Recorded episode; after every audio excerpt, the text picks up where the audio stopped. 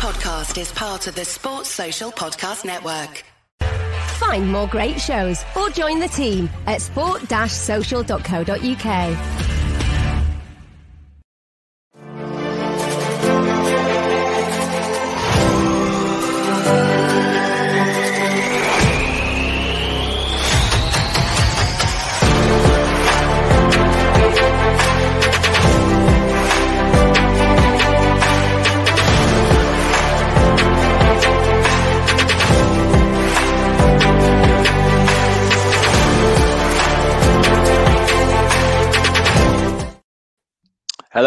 welcome back to Master RC Manchester United Tactical Podcast. I'm your host, Haider Rubbani. Rob's face says it all. I'm sitting here, I'm frustrated, Rob. I'm disappointed. This is not what we want to be seeing. There's a lack of doing the basics correctly, there's a lack of desire, there's a lack of using this, your head. It is absolutely atrocious. Today was the worst we played this season. There's been some very, very bad performances. I'm seeing a lot of people going in on Rangnick. Rob, this issue is bigger than Ralf Rangnick. And we're seeing that now. We saw obviously under Ole Gunnar Solskjaer. We're seeing that now. Before we do that, guys, make sure you get all your questions in. This is going to be a little bit of a therapy session. We're going to talk this out. We're going to really get to sort of the bottom of what is going on in Manchester United. I want to hear all your views and all your thoughts. Make sure you give us a follow on at TF Masterclass. Give myself a follow on at Haider underscore Rubbani. Give Rob a follow on at underscore Rob underscore B. Rob, I bet you're happy you didn't go to Old Trafford today. So happy. What a waste of time that would have been you know, one of the things that I said about United over the last few months is that why should fans bother going to the stadium when these lot are not bothering turning up? So I think when you look at this, you know, like rightfully, in some ways, fans are going to go after the manager. Like this is the the way of modern football, isn't it? That as soon as you lose, it's the manager's fault. No one really wants to talk about the players, or they just talk about the players they don't like. So you know, none of no one can moan about McFred today. Why? Because there was no McFred. But Muck, the first part of that, he wasn't particularly good today, but I don't think, again, the performance and not scoring a goal is Scott McTominay's fault. I think the issue here is, is that whatever system you play, Ole Gunnar Solskjaer's 4-2-3-1, Ralf Rangnick's 4-2-2-2, you could play 4-3-3. You can play any system you want. We even played 3-4-3 uh, in the second half, which was slightly better. Doesn't matter if the system is there, if it's a great system or a bad system. What matters is that players play for each other. And this bunch are not playing for each other. The best thing about today, by a million miles, was the performance of a centre back who hasn't played for us for over two years, who played with his heart and went in there and took that badge and played with what it means to play for that badge. And you show you saw today that Phil Jones wanted it. Yeah, Phil Jones wanted it. I can't really say that about the other 10 players out there, you know, maybe give or take De Gea. And I think this is the problem is that people can. I think that the big issue here now going forward, this is what I was thinking during the game, so I'll say it right outright. I think when you have an interim manager, it either works really, really well because you get someone like Solskjaer and he picks everyone up and they go bang, or you get an interim manager and everyone goes, I'm on holiday for six months. This lot, look like they're on holiday. They look like they're on holiday from back to front. It's not like they're not good players or they can't do things. I said to you, I think in the last podcast about being good. Well, at the moment, this lot are not good. But of course, on the kind of when you look at the the breakdown statistics and stuff, they're a decent bunch. But they're not doing it for each other. They're not running for each other. They're not covering. United's second ball retention today was awful. They weren't getting it. They're passing from the minute one. Looked like it was a training ground exercise, losing the ball, flicking it, flicking it there. Do you know what it is, Haider? They look like a bunch of players who think they should be in Champions League finals, yeah, playing with like this kind of nonchalance and swagger to their game, but they can't pass a ball and they jog. That's them. This is Manchester United. So we're going to talk about it today and look through it and kind of break it down throughout the team. And kind of, I really want to hear what our audience is. Obviously, lots of comments rolling by here. Uh, if you're watching the the show on YouTube live, and there's lots of problems. And I think we're also going to have to talk about the Ronaldo question about can this team operate with a 36 year old with a 34 year old running next to him in a running system? Like, what, what's Rangnick supposed to do with two old old age pensioners up front? Uh, what, what I don't know. So I think that these are big questions for Rangnick to answer, but we will also try and answer them here today.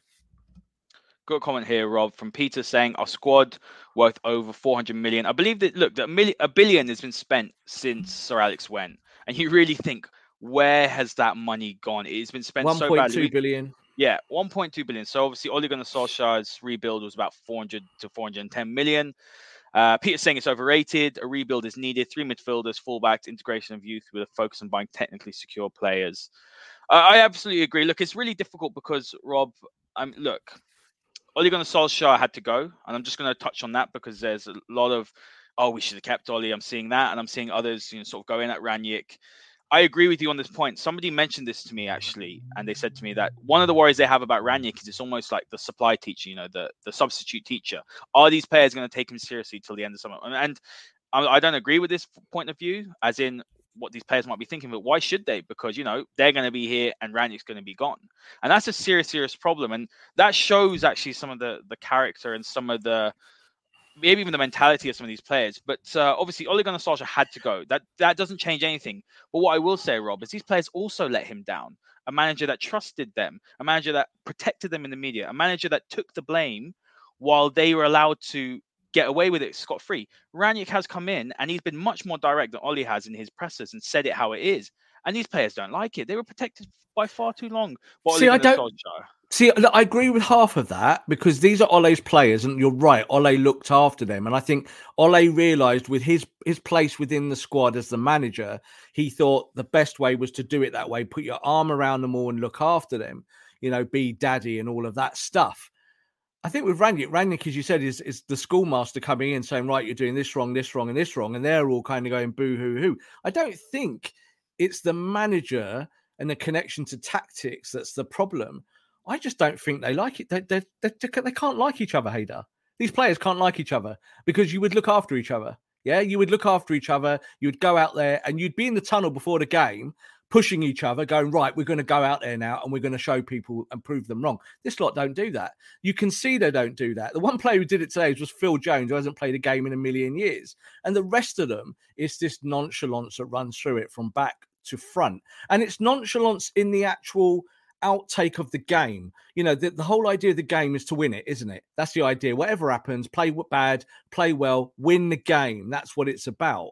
And again, you've watched the game today of football, and United have come off the pitch, and they've deserved to lose.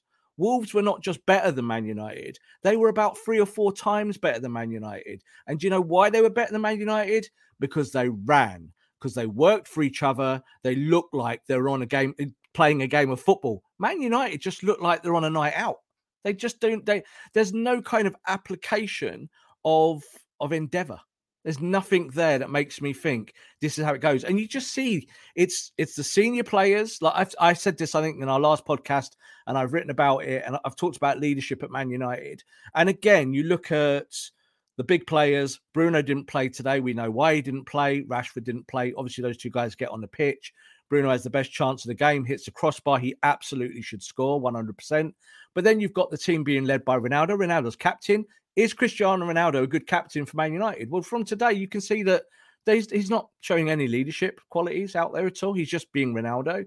Cavani does a little bit of running, but when he starts from the beginning as a leader, he suffers because he hasn't got time to get into the game. You know, he's not coming on as a substitute normally, and then he can kind of show what work rate he has. But from minute one, you can see he suffers. So it's a bad blend. This lot just do not like each other. That's the kind of synopsis I've come to because this lot can do tactics. Yeah, this lot can do running and this lot can play better than what we're seeing. This isn't a kind of like rebellion. I don't think there's anything at Old Trafford where people think, oh, you know, they just they they hate the manager and they're going to like go on strike and not do it. I just think there's there's an apathy that runs through this collective, and I do think that we might be getting to a stage where we have to rip it up we might be getting to that stage. Like, like as I said, I think Rangnick being a an interim hasn't helped this because he hasn't got authority. So you can see that this lot they're trying to make it work, but you can see they're taking too many touches. The ball's coming inside. What's Rangnick say all the time? Don't pass the ball inside. This lot pass the ball inside for fun every game, and I sit there going, "That's weird." Because the manager's gone on television and said, "Don't do that."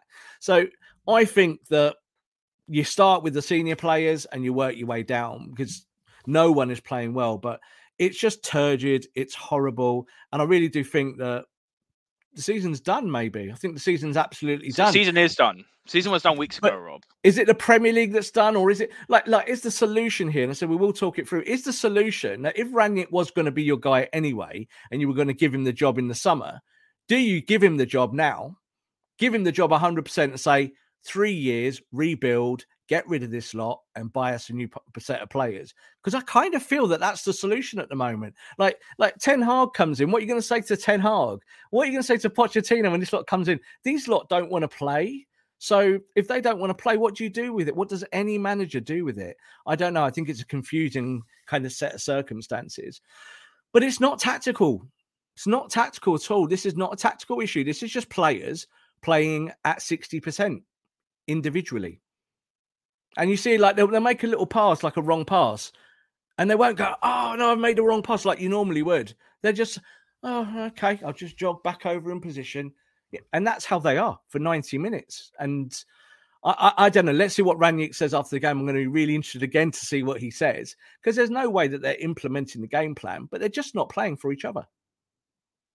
guys if you do see the comments do please drop them in if you can uh Rangnick's comments in the comments just so that myself and rob can have a little read of them we will try and fish them out as the show goes on. What I, what I will say rob is uh i do absolutely agree with the point regarding you know sort of Rangnick, they're not taking him seriously. But for me it's always about it was always going to be about i know he might not have the authority now it's always about given the six months go into consultancy role and go and get that younger manager in my opinion. There's two names that stand out Pochettino and Erik Ten Hag and stick to that plan. That, in my opinion, my my biggest concern, Rob, is that we came in and we thought we saw we looked at the qualities of the players we have in this squad, and you thought, you know what, Marcus Rashford can do the pressing job. Jadon Sancho is very creative. Cristiano Ronaldo will have a um, you know a player next to him, and he can focus on scoring. To be to to Cristiano Ronaldo's credit, he is working hard, Rob. But the problem is he's 36 years old, and when he finally gets to touch the ball, his legs are heavy. And Yeah. you saw that with Cavani again today. Both of them stayed on far too long. You saw Greenwood come off. The Old Trafford faithful booed them. And when you're having a look at it as well, you we saw against Palace, right? It's, as you said, it's not that these players can't do it because you saw for 30 minutes against Palace, it was pretty exhilarating football. They were pressing, they were winning the ball high up, they're playing direct. I mean, look, I'm just going to read out a few things, Rob, because I've got it here in front of me from the last time we spoke about Rangnick when we, he first came in, and we spoke about, you know, in possession, focused on verticality, exploiting half spaces. And we Mhm. also spoke about overload, overloading the wide areas and build up, the omnipresent number sixes. We saw that from McFred in the first game. We saw the split strikers drifting wide to combine in the wide areas. We saw that against Palace. We have not seen that since. So that suggests to me that they understood what Rangnick wanted to do fundamentally, but it's they're just choosing not to for whatever reason. And we don't know. Is it because they don't want to work hard? Is it because they think they know better? Is it because, like you said, they don't like each other in the team? I don't know. We don't know what's going on. There's something, there is something going on behind the scenes at Old Trafford that we don't know about. And I think it was going on under Ole Gunnar Solskjaer's reign, and it's going on under Rangnick. I'm not speculating. I don't know what it is. There's something on because something isn't right. These bunch of players, up until last year with the Europa League, they were fully behind Ole. They were, you know, they were fully. You were thinking, right, United get this summer right with the, the additions they get. We're going to push on and, and go closer to the title. We are so far behind. You watched Liverpool versus Chelsea. That was just on another in a different universe what Man United are playing. The intensity, the, the quality, everything about it. The, the players understanding their roles and their systems under two very good managers in Tuchel and Klopp. Man United are so far behind. I, I don't really know what the solution is. I mean, my I'll tell you what my solution is. Don't give Rangnick the job full time. Drop all these big name stars. Play the younger ones who what did Rangnick say when he came in? Or what's his transfer sort of policy? Why does he choose younger players? They're less likely to care about their reputations. They're more likely to, you know, sort of listen to instructions. They'll do the work that, that's been asked of them. Pressing, for example. We did not press. We didn't press today. We didn't press last game. We didn't press the last few games. We've seen none of that. I, I highly doubt Rangnick sitting there in in training and saying, guys, don't press. He's telling them to do it, but they're not doing it. It is absolutely crazy. And we always say, you know, you have to you can't sack a whole squad of what is it, 30 odd players. You can only get rid of a manager if you want change. Man United might have to get rid of 10 of these players in the summer, Rob, and bring them in. It's actually a mess, if I'm honest with you. I, I, I think there is a, a realization at Manchester United that this is kind of the end of a project. So what I mean by that is that they gave Ole a lot of money, they gave him a lot of backing, and they gave him time to kind of form a squad. So he took the squad out of Mourinho's time. Off went Lukaku, off went Sanchez. You know, they kind of they restructured, and they got somewhere to a certain point. Now, you said at the top of the show, you know, Ole had to go, and we make that assumption on results, don't we? But what we're seeing is that this is not a managerial issue. This is a player issue. So it doesn't matter if you've got Pochettino at the club with this lot. It doesn't matter if you've got Ten Hag with this lot. It doesn't matter if you've got Guardiola and Klopp with this lot. The problem is this lot it's this it's this blend of, of squad building. And i think the reason part of that is is that there are several members of the squad who are on their way out. We know this already in terms of end of their contract end of their use to manchester united. So they're going to get shown the door. And i do think that in terms of the clicks at manchester united that there is some maybe some bitterness there in terms of friendships uh, alliances and allegiances that have been built up over many years at man united between certain players. And i think that that is reflecting in performances. But again we're a tackle show here. We can't make too many assumptions like that because that becomes too wild. You know, it becomes like a fan channel then, doesn't it? We're just kind of going, oh, this could be the this could be the theory, that could be the theory, X, Y, and Z, and going along like that. We're trying to look at it tactically. I think for the rest of the show, we will do that. We'll try and look at what is going wrong from back to front because there are uh, the shape of the team, I think, is fine. Like I'm looking at this 4 2 2 2 and I'm not seeing huge issues with it. It's not getting ripped apart. What's getting what's the problem here? And what's what we're seeing repeatedly is individual mistakes all the time, non-stop, every position, back to front. That is the problem. So when everyone's making a mistake, you can't carry that. Doesn't matter what system you're doing. And this is the whole point of the, the kind of you look at the centre backs today, you look at the fullbacks, you look at the midfield with the two sixes, you look at the tens, you look at the nines at the top end. And those pairings just don't work. Like the best pairing today was Varane and Jones. Those they they looked after. You think about how many chances that Wolves had, and Wolves only won the game one 0 You know, Wolves could have won this game two, three, four nil, but the centre backs actually did a, a, fairly decent job of blocking, of getting in the way, of, of working the ball out from the back as well. You know, they did okay. But then when you look at kind of how the midfielders worked, you know, like Matic just looks like he's 58. You know, he doesn't look his age. McTominay couldn't pass the ball at all today. Like every pass he did was wrong. You look at the top end of the pitch, you look at Mason and Jadon. I thought Mason was okay. I thought Jadon was a disaster. Jadon going out the wrong times, coming in the wrong times, passing when he shouldn't pass, and when he should run with the ball, not running. It's kind of like, what are you doing? And then at the top end of the pitch, like we've touched on with Cavani and uh, and with Ronaldo, I think they both just looked tired from the previous match. They started that match, and Cavani looked useless, wasn't closing down the space, wasn't setting traps. And Ronaldo was trying to work, but he can't do the work at 36. And if someone can't do the work, Haider, the answer is that they do not play. That is it. You know, that's a bottom dollar. So I think we I, I think we might see some mad changes from Rangnick now because I think he'll be looking at this and going, well, you know, my job's on the line here as well. You know, I don't want six months to come here and look like I'm a complete you know what. So I'm going to rip this up and do my own thing a little bit. And I think we might see more of that. But like we said as well in the last few weeks, I'm sure that he's been told by Ed Woodward and all of them on the board who know so much about football but actually know nothing that they have to play Ronaldo, that these are the key players, these are the shirt sellers, and these lot have to play because that's how the commerce of Manchester United works. And you see that, I think, in the selections. Rob, really good comment here saying there were too many changes. There's a whole new coaching setup during the most demanding period of the season. Continuity is an issue. McKenna and Carrick staying would have helped. Really good point about one, the demanding part of the season. Look, they did ask those two guys to stay. They did ask yeah. them to stay, so we must remember that. Yeah.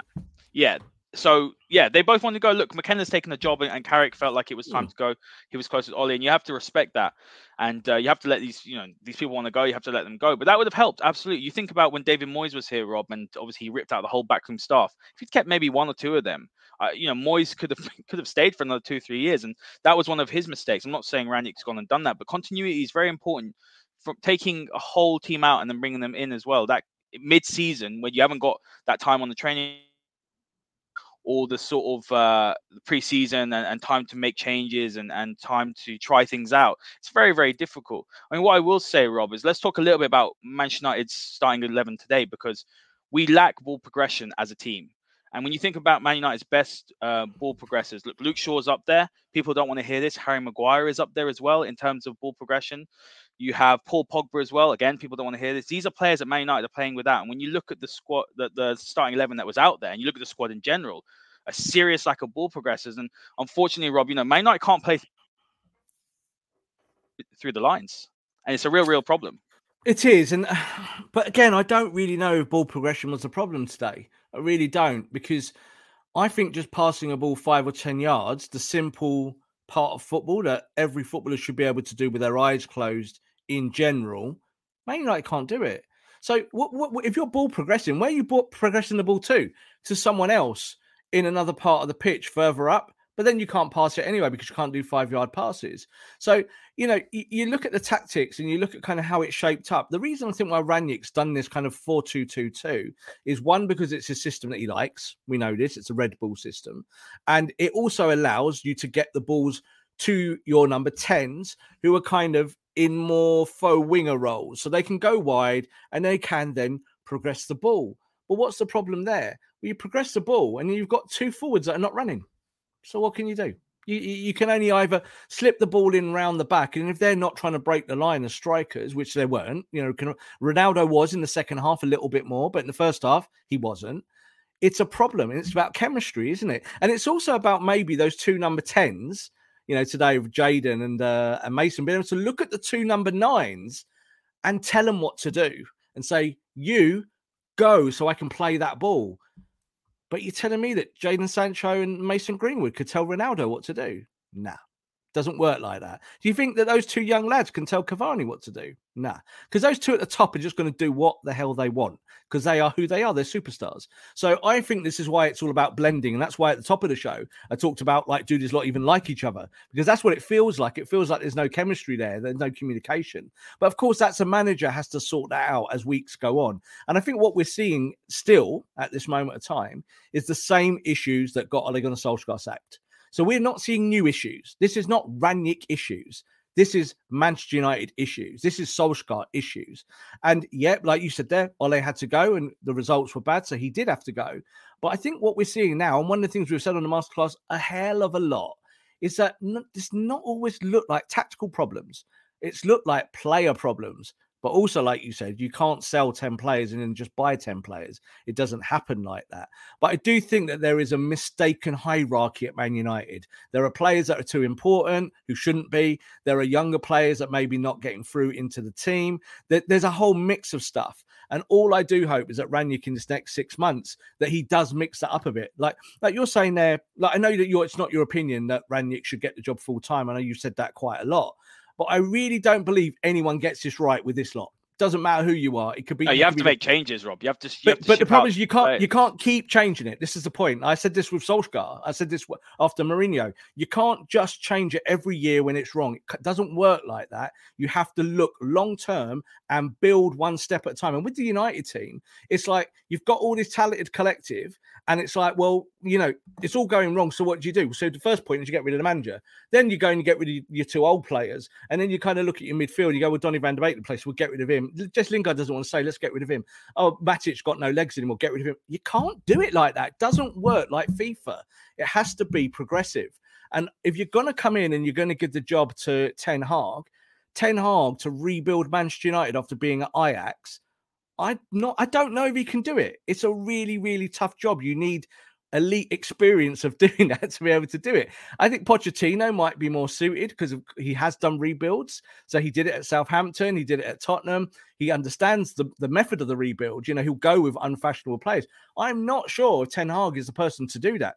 But I do think Rangnick is someone who builds clubs. And we need a manager long term in a, in a full time capacity, not as an interim, to build the club again. And hopefully, with Ed Woodward out the door, or not at least running the, the, club himself, and maybe Richard Arnold might listen to a manager who's got director of football experience like Rangnick, that you might be able to redo it. I, am not saying 100% sure, but I think that in this summer transfer window that United just had, where we brought Ronaldo in, that was the start of this what we're seeing now, this kind of lack of harmony, lack of cohesion. They got to a European final, they got second in the league, and then they all jumped off a cliff together. and it's the end, and they're all dead. And that's how this field, this team feels. I watched the team today, Haider. It's like watching dead men walking. Look, it looks like everyone looks completely out of their depth. No one knows what they're doing. They can play the system, but they can't make a pass. And I think that's how Rangnick must feel. Like it'd be so good to hear his comments now. We'll, we'll look out for them as they drop. But he must feel that. He must think this is a talented bunch of players who just can't pass the ball. So what can I do? I mean, what more can you really add to that? It's a good, uh, good comment here from Dark Saber saying it's kind of reached the point where players are the main issue. All coaches struggling. No chemistry between the players other than Ronaldo or Bruno. I want to actually pick up on that because there actually is no chemistry between Ronaldo and Bruno. I want to talk about the lack of chemistry between Ronaldo and Bruno because Bruno Fernandes came to this club. Ole brought him in in that January, and he absolutely almost turned everything around for Man United, didn't he, Rob? United were yeah. so mm-hmm. uncreative, and he and he look most goals for United, most assists for United in the calendar year. I believe he's up there as one of the most creative and most most effective. Mm-hmm. Um, you know, midfielders in Europe in terms of his goals and assists. I mean, he's, he's putting up unbelievable numbers. There's no no surprise, Rob, and there's there is no coincidence that as soon as Bruno Fernandes's form was dropped, so did Man United, and eventually, obviously, mm. Ole lost his job. Man United need to find a way now to get the the best out of Bruno Fernandes. And that's not to say that Bruno Fernandes isn't also culpable for his performances. He's been atrocious. Rob, as well. That's not to say he isn't, but you, you, know, the comment here saying, yeah, Bruno and uh, Ronaldo can't play together. No. Lots of proof with Portugal. I was prepared to see how it would work with Man United and how it would work with this squad, but it hasn't worked, Rob. Ole tried it, it didn't work. Rangnick's trying it, it's not really working. Yes, they find each other at times, you know, they were doing that earlier in in the beginning of the season under Ole, goals and assists with each other. They can because they both got that quality. But it's one or the other now, Rob. And you you got to think what's what should United do? And there's gonna be a whole load of people that say, no, you got to do Ronaldo. Ronaldo is and you know one of the greatest players of all time. He's not he's not that player anymore. Or do you go with Bruno Fernandes, who's the younger one, who you can build this team around a little bit more? It's a serious problem. And the problem is that so you look at last season when United obviously came second in the league. There were still issues, by the way. I think you know United weren't perfect last season, but there were partnerships and there were combinations. You had the Maguire and Shaw on that left hand side of defence. You had uh, obviously McFred in midfield, not the best, but they still did, did did the job. You know, you had Pogba on that left hand side. You had Rashford as well. He was on that left hand side. You know, whoever was playing with Shaw on the left hand side had a nice understanding. We saw how progressive Shaw was. Obviously, you saw as well Cavani came in. United and Bruno Fernandes as well was playing. We had Martial. Obviously, he didn't play much, but you know, you had combinations and players comfortable in knowing their roles what's happened this season, obviously, is that it's disjointed across the pitch. You know, Shaw's form drop, Shaw's form dropped. Maguire's form has got, gone completely off a cliff. Varane's come in, he's new. Wan-Bissaka hasn't developed. The midfield is a problem. McFred play, but still look, we know their limitations in quality. Bruno Fernandes isn't playing anywhere near his level. That left hand side, which was so pivotal last season in terms of all the United United's attacks coming down the left hand side, non-existent now. Rashford's dropped off. Pogba's been injured. He started very well this season. We've got Ronaldo up top now. That right hand side, we saw Mason have a good start. No cohesion with whoever's playing behind him. Dalot's come in and had a good, few good games. Sancho's obviously come in and he's he's taken time to adjust. Everywhere from back to front, from one to eleven, has been disjointed, barring David De Gea. They've all dropped in form, so there's no surprise that United look a mid-table side.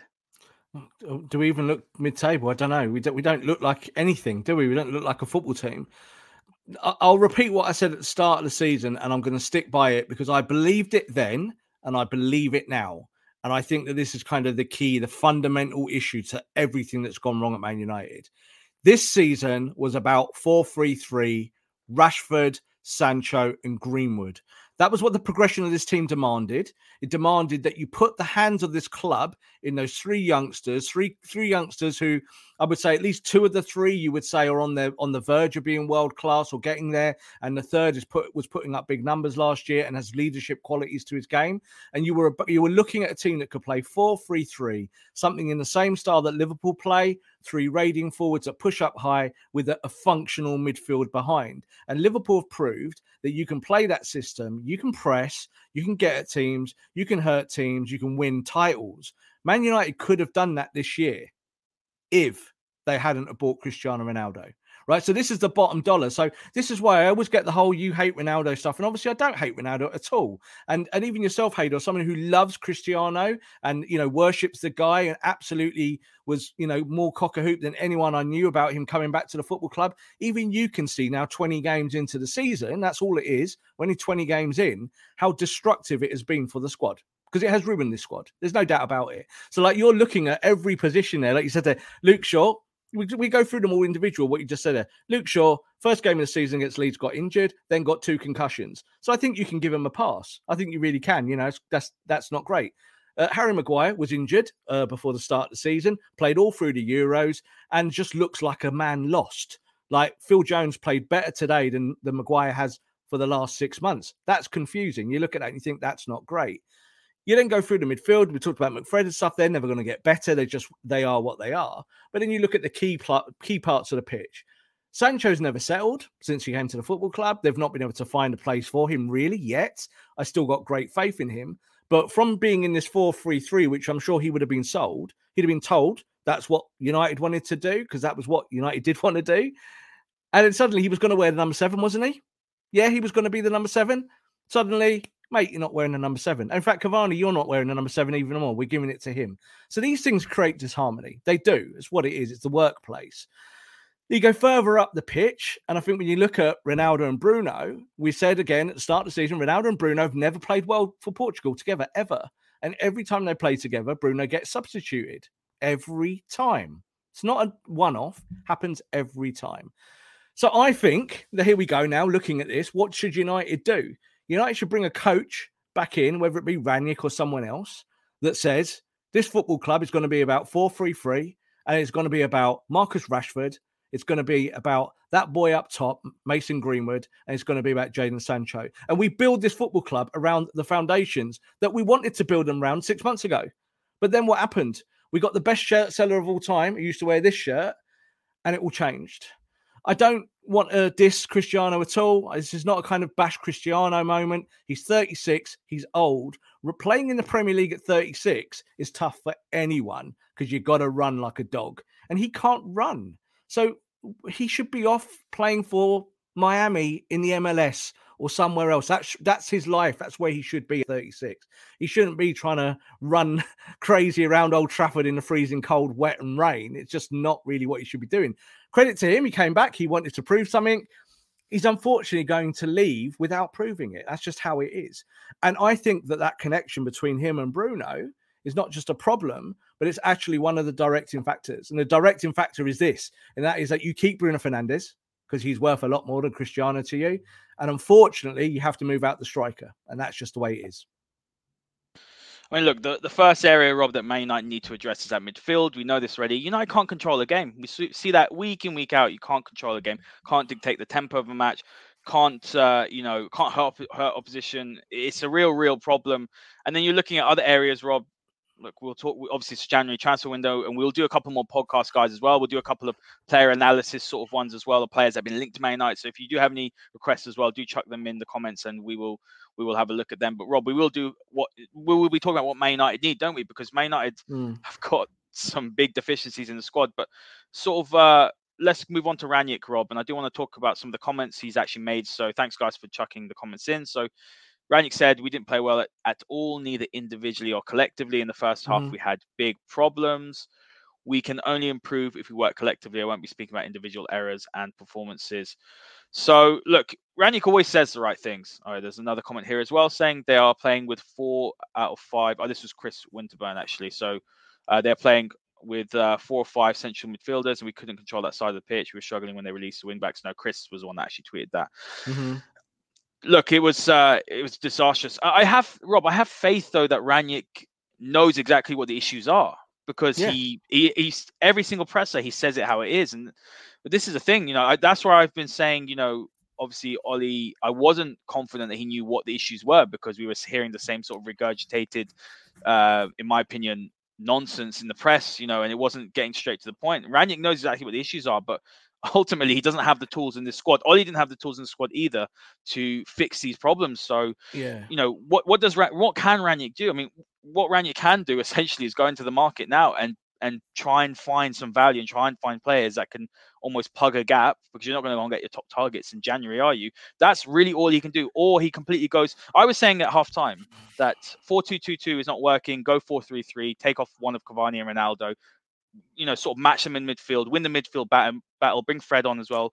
And then and then build from there. 4 3 3 is what Man United should be playing eventually, but right now they can't do that with that midfield. It's it's a serious yeah. problem. You couldn't play 4-3-3 today, Haider. The reason why you couldn't play it is that they were playing wing back system. So if you play 4-3-3 and set traps and do it that way, so you say you set the trap on the left, their wing backs are so high up the pitch, they just pass through that side of the trap and you're away. So the midfield becomes non existent. Now, as it turned out, playing 4 2 2 2, the midfield was non existent anyway. But the, the reason the, the midfield was non existent is because we couldn't pass the ball. So, it like we, we talk about pressing and we talk about traps and we talk about kind of the intricacies of what you should be doing. When we saw the last match, we saw that at times United were trying to do that. We were trying to set traps, they were trying to bring the ball to one side. What you saw with Wolves today was they just said to Semedo, right, you go and live up that end of the pitch. You drag um, the fullback with you. So you go and drag um, whoever, whichever side you're on, you either drag Wan-Bissaka that way or Shaw that way. And then we've stretched that part of the trap. They can't press us. So what happened? Man United couldn't press. So today, that's what that was about. Wolves won that battle on the football pitch. So I think we played 4 3 3, we would still lost the game. Um, it's not, that's what I'm saying. It's not a tactical issue. This is about players doing the work and then defeating the opponent in the work. That's how it has to be. You have to outwork them. Uh, so, so this is the whole thing with Rangnick and what he was just saying there. There's still a lot of learning to be done, and we're on what game five or six of Rangnick's tenure. So it feels like every game is like hundred years. every time we do it, it feels like seven hundred years of this. It's not. It's only actually been seven minutes because of the COVID issues and all of these things. But I do think, like you just said there, Rangnick possibly could go into the transfer market. That's the way of solving it. No, I don't believe that either because I think if you bring new players and you have to integrate them anyway, it takes time. And, and generally, players that come in in January find it difficult to integrate mid season, certainly in a COVID season. What you need to do is find an 11 in your club that can do it. That's what you have to do. Just 11 out of 30. Go and get 11 players in your club that can do it. Now, looking at today, I think David De Gea is all right with one of them. I think Luke Shaw is all right with one of them. I think Wan-Bissaka can do it, but can't cross a ball, so that's still a problem. I think you can even now maybe even start Phil Jones. So Phil Jones yeah, plays like I, I he, actually think you probably could, it, Rob. Like if Phil Jones plays with the yeah, if Phil Jones plays with the heart and application that he did today, and he can stay fit, Phil Jones plays. Simple as that. It's crazy, isn't it? Here we are, a week on. No one would have said that yesterday, and here we are, one day on. We're going Phil Jones, captain and back in the England squad. No, but the, the point is, you got Phil Jones, and I think Varane today showed signs that he's getting fitter. So there's your back four and your and your goalkeeper midfield. Scott McTominay can run, but is having problems passing the ball. You look at Fred. Fred has been good up until recently, but his form has definitely fallen away. There's no doubt about it. And Matic has huge limitations. So who have you got? You got a bloke called Paul Pogba. So you've got to get Walked Paul Pogba back into that side. So you, you get Paul Pogba. Fit. You get Paul Pogba back in, but you've also got a guy called Hannibal. Yeah. So Hannibal's going to be at the African nations.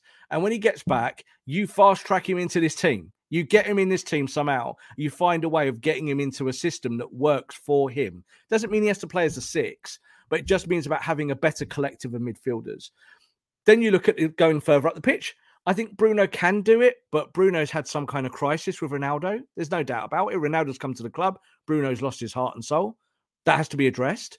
I think Mason is okay. I think Jadon will be okay. And I think Marcus needs to be rotated in and out a bit more, which we're seeing.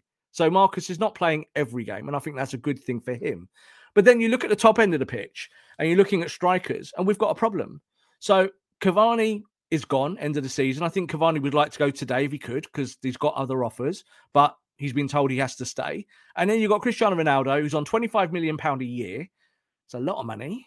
Yeah. And United would have to find a way of either getting out of that contract or let Cristiano play, which is kind of seems to be the mandate you you did a show obviously for a masterclass on uh, someone like Julian uh, Alvarez, and he is kind of the solution to this. Yeah, you need someone who can do that nine and ten role, who can not just work with the ball, but can work off the ball and can add some leadership in there in his own game taking responsibility for his game. And River Plate are a massive club. Like I, don't say this much, but obviously Man United are my team, but my other team are River and have been my whole life. So you know, I follow River for years and years and years in Argentina and Argentinian football, and and that is a huge club to be leading at 21. He can do it at Man United. Now I'm not saying he's the overall answer to everything, but it's the start, isn't it? This is what we have to do in January. Out goes Martial, out goes Lingard, Matic eventually, Mata gone. You can you can reel them off, can't you? There's so many of them. Van der Beek's probably finished. You know, Ronaldo would now be part of that. Cavani would be part of that. This is like half the team gone, like like that. We're talking about real eradication. It feels like some Marvel event where you get rid of all the superheroes in one big light phase, bush, and they've all gone and they've all died. It can't be like that. We have to build it properly, but it starts in the January transfer window. So I think he's a good option from River Plate, but at the same time, then you've got to look through it. You've got to find yourself a midfielder, Declan Rice. You know, do you say to Declan Rice, we'll make you the highest paid player in the world because we need you? Yeah, you're not the best player in the world, but we're going to pay 100 million for you, like we did for Harry Maguire once, so not so long ago. You know, that is unfortunately United are going to have to be aggressive to rebuild this team because I do feel now it's starting to look like a full rebuild rather than just let's tweak it and oh, stick oh, it is a full in. rebuild, Rob. Yeah, it's Ronaldo get you 50 goals. Yeah, Ronaldo get you 50 goals. So that's all right. We'll be all right. Then. No, it's not all right. You have to start from back to front. It's a holistic build and you've got to look at every position. But we have still got 11, I think, that you can put out in the next game that Rangnick can work with. I don't think it's a completely rotten lot. I just think that that half of it is rotten, which is bad enough.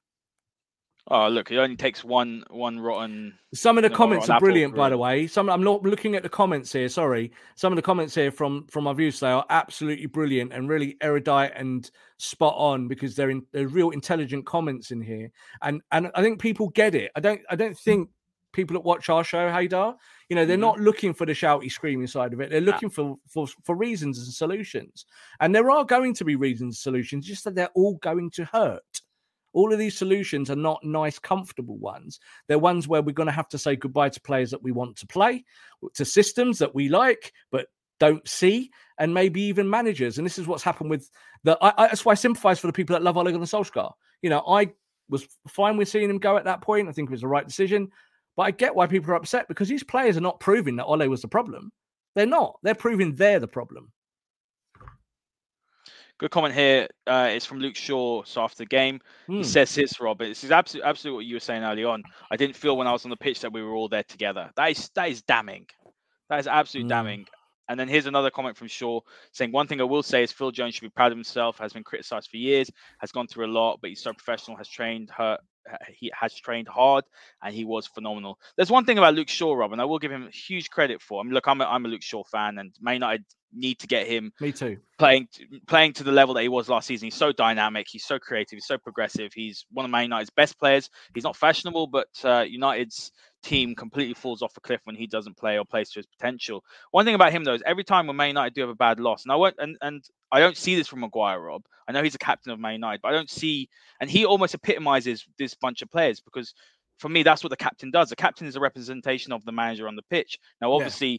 Maguire was Ole's choice, but I, when I hear Maguire speak, I don't see someone that is pulling people up in the dressing room. Look, this is just my opinion. Look, I don't know what goes on behind the scenes, but would Roy Keane have have taken you know the sorts of things that go on? Would Rooney have done that? Would Rio? Would Vidic? None of these players, even back in the day, would Robbo have done that? No, they wouldn't.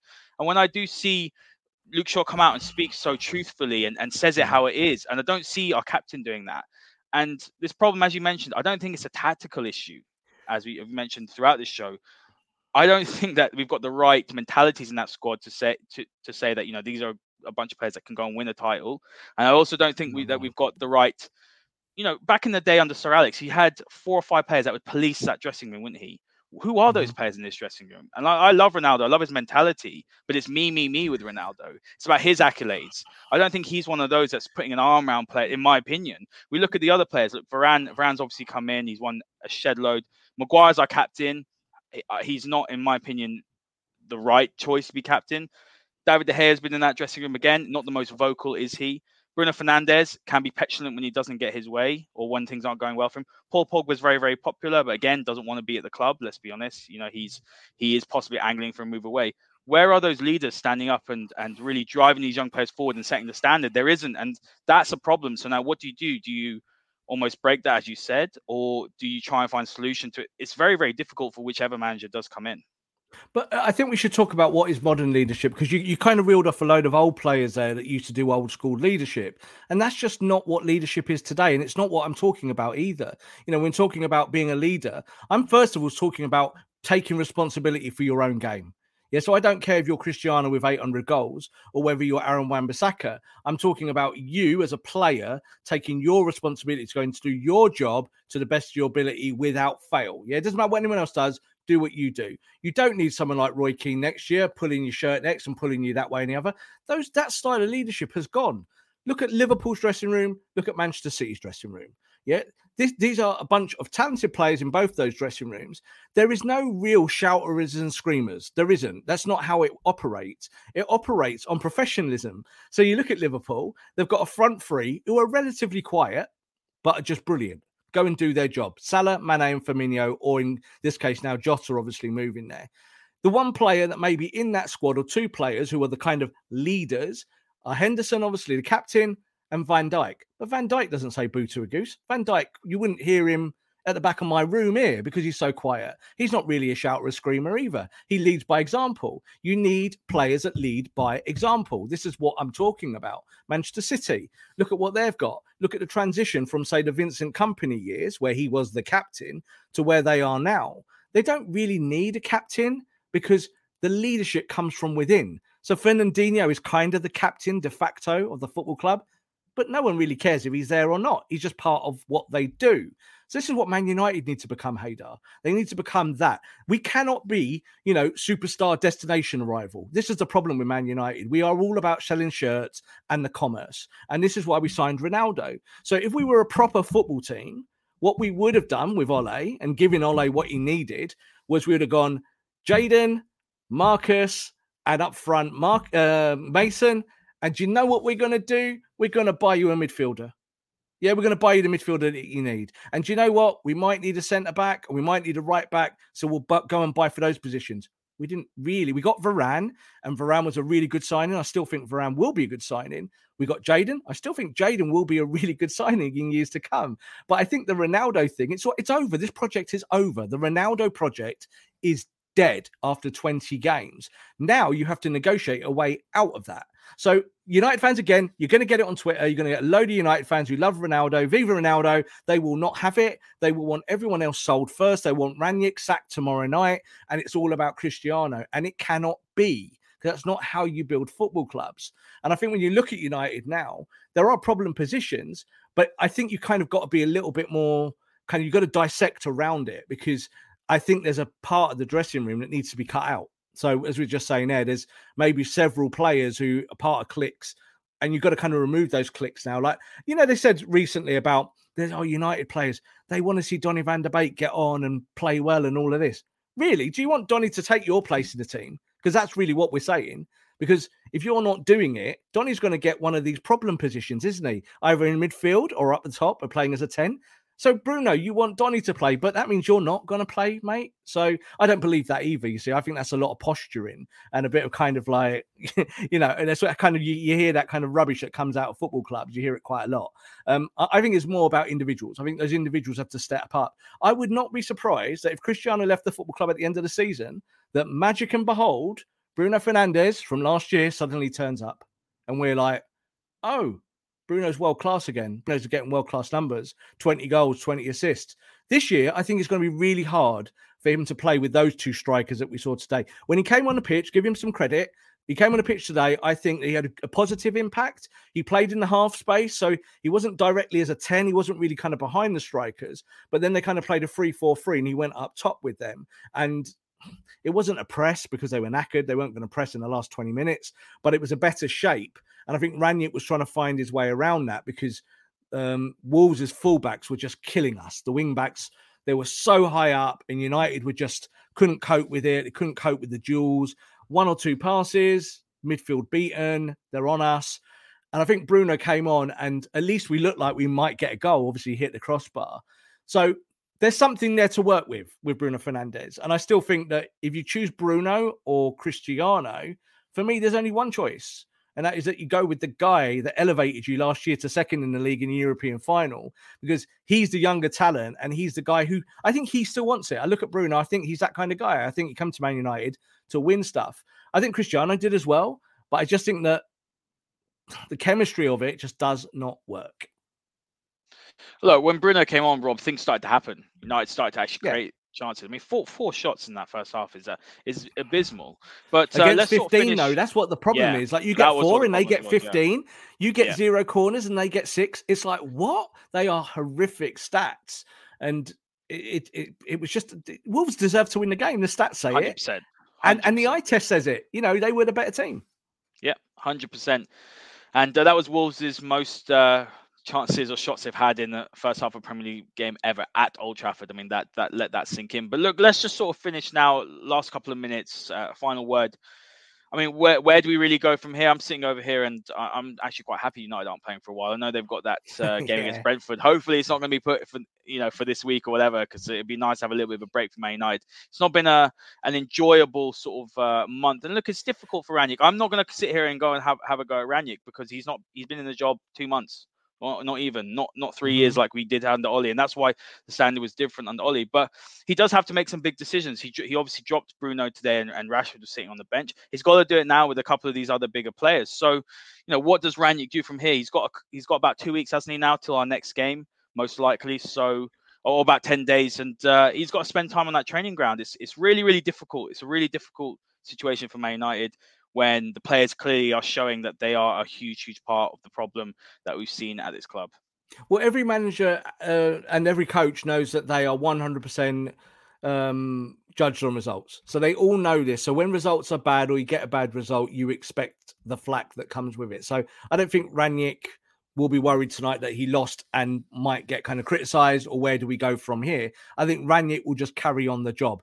Rangnick has been teaching these guys what he wants and that will continue. And it's now up to Rangnick to try and find a way to get back on the right side of not losing games because that's really what it's about to start off with. You know, you got to get to a point where you might look terrible, but you've got to make sure you're getting results. Um, again, I will say this because we've said it a lot, and I still think it holds true again. And that is, we said we might see some really stinking performances. We said this because you're getting the managers coming in to tell a bunch of players that don't run that they've got to run. Yeah, so you're telling a bunch of joggers who jogged under Ole Gunnar Solskjaer and they jogged a lot and they jogged today that you got to run more. Now that's tough. Now I think I read in the comments that someone put there, um, it can it be the case that players when they train really hard that the enjoyment factor comes out of the game for them, and it is 100. percent I've spoken to players in the past that have said that that some managers train you so tough that when you get to the, the day of the game. You've kind of lost it. You've given it all in training and you're empty, and that turns into your performances. Now, I'm not 100% sure that that's what we're seeing. I think it's more, we're saying this about chemistry and the issues that, that were here before Rangnick, but there is a little bit of that. You know, I think I wonder if this lot can run game after game after game after game. Now, if they can't, unfortunately, you're going to have to use your bench a lot more, and that might weaken you in terms of quality.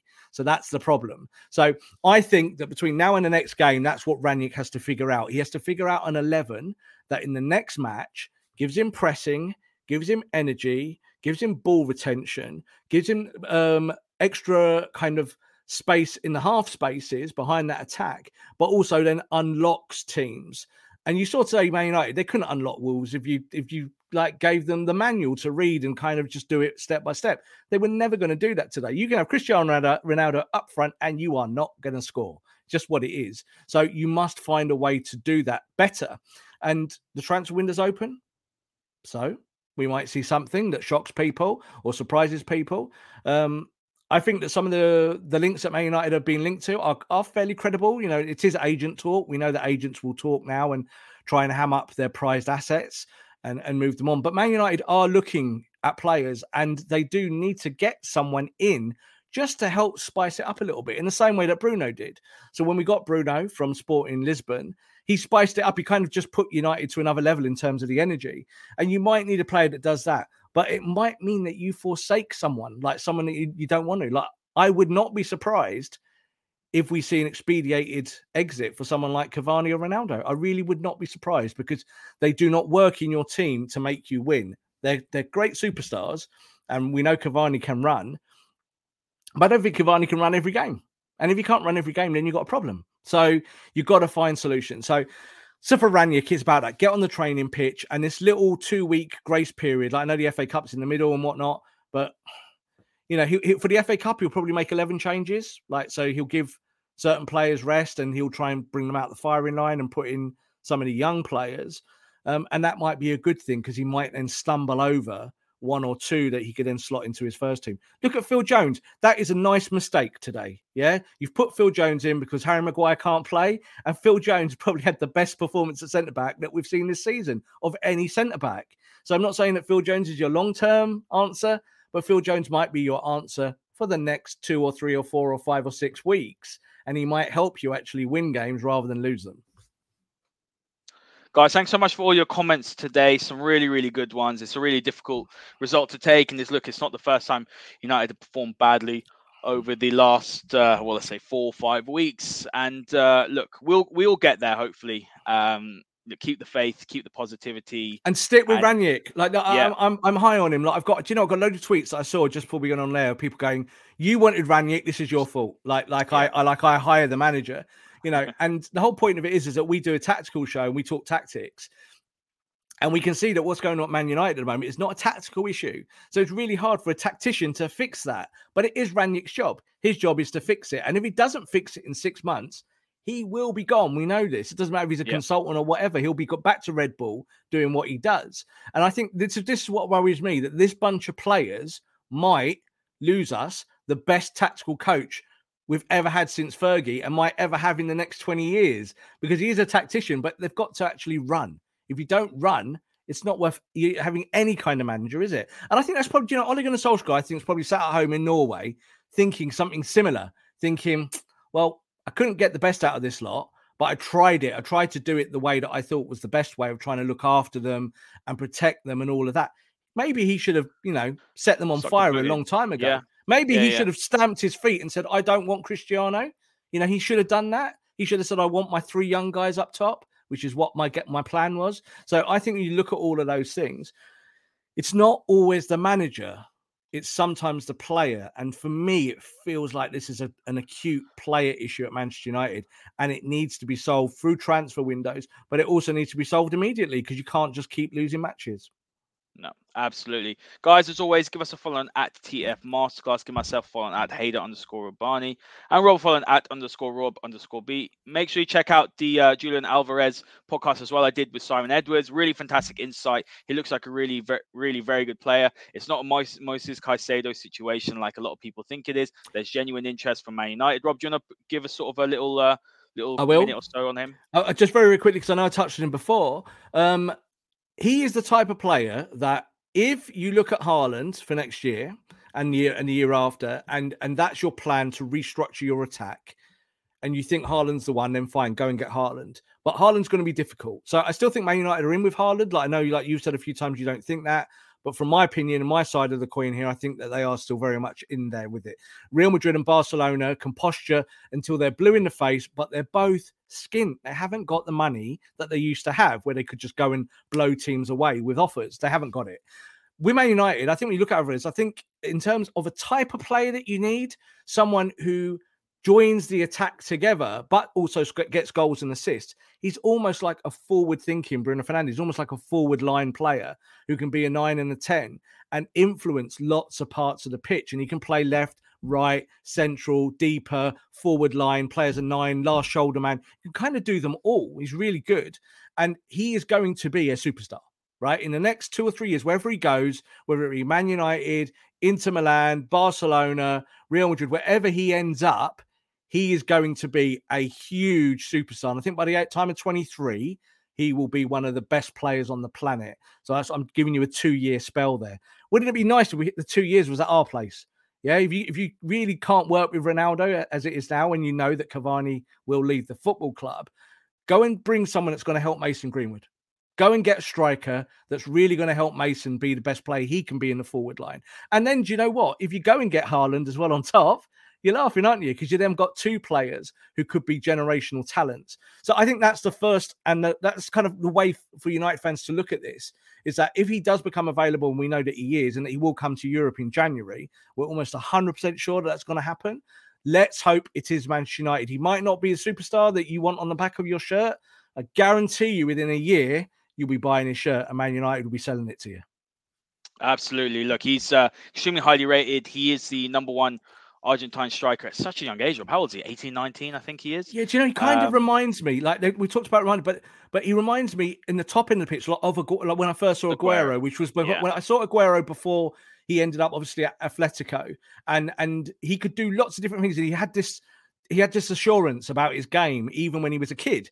And you were like, yeah, he's going to be a superstar. And when he went to Man City, I was gutted. I was like, oh, we should come to Man United. David Silva, Aguero, two. David Silva, the whole load of them that, that City obviously went Yaya after. Toure, all of them. Yeah, yeah, yeah, I, I'm really surprised that Alvarez has not been linked to Manchester City because he kind of would fit them. Yeah, like, and they so need a striker, perfectly. don't they? And they've just So- sold they've just sold Ferran Torres for like 50, 60 million, and they'd only have to pay after that to go and get this guy. So he would almost fit Pep almost perfectly. But City seem to not be on the radar for whatever reason. Might be because they're going to go and get some guy from Borussia Dortmund in six months. Might be the case. But if Man United are looking for a striker, then go and do it now. Go get this young hmm. lad, and you can just palm off Anthony Martial. You know, I think the the, the usefulness of Anthony is done. You get what you can for him, get him out the club, and his wage pays for his wage. Kind of quite simple, there's no doubt about it. And then you give him minutes, you give him time, you get him to give him six months this year to to get uh, acclimatized to the football at Manchester United, and you try and find a new way. Because I think that's what's important now. Like you said, Rangnick with a young manager, it won't be that. It's either going to be Rangnick on his own doing it, and or it's going to be Rangnick not in the football club. You say goodbye to Rangnick with a new coach under Murto. That's what it will be, one of those two things. And at the moment, I still don't feel completely convinced by the candidates out there, even though there are good candidates. I think Ten Hag's a great coach. I think that um, is a great coach. We talked about them ex- extensively. I still think that you need some experience in there, someone who's built football clubs. And those two guys have done a little bit, especially Poch. But I think Rangnick's the guy. I think, you know, talk to Jurgen Klopp. Jurgen Klopp would be telling you that. Jurgen Klopp would be saying, give the job to Rangnick, but he's not saying that. And there's a reason why he doesn't want that. He doesn't want Rangnick at Man United. And he's kind of hinted at that because that would mean that Man United has suddenly got a foot up. Absolutely. And guys, look, not the start we wanted for 2022, but uh, look, it surely can't get any worse, can it? Have a fantastic evening. We'll see you all next time. This podcast is part of the Sports Social Podcast Network. Sports Social Podcast Network.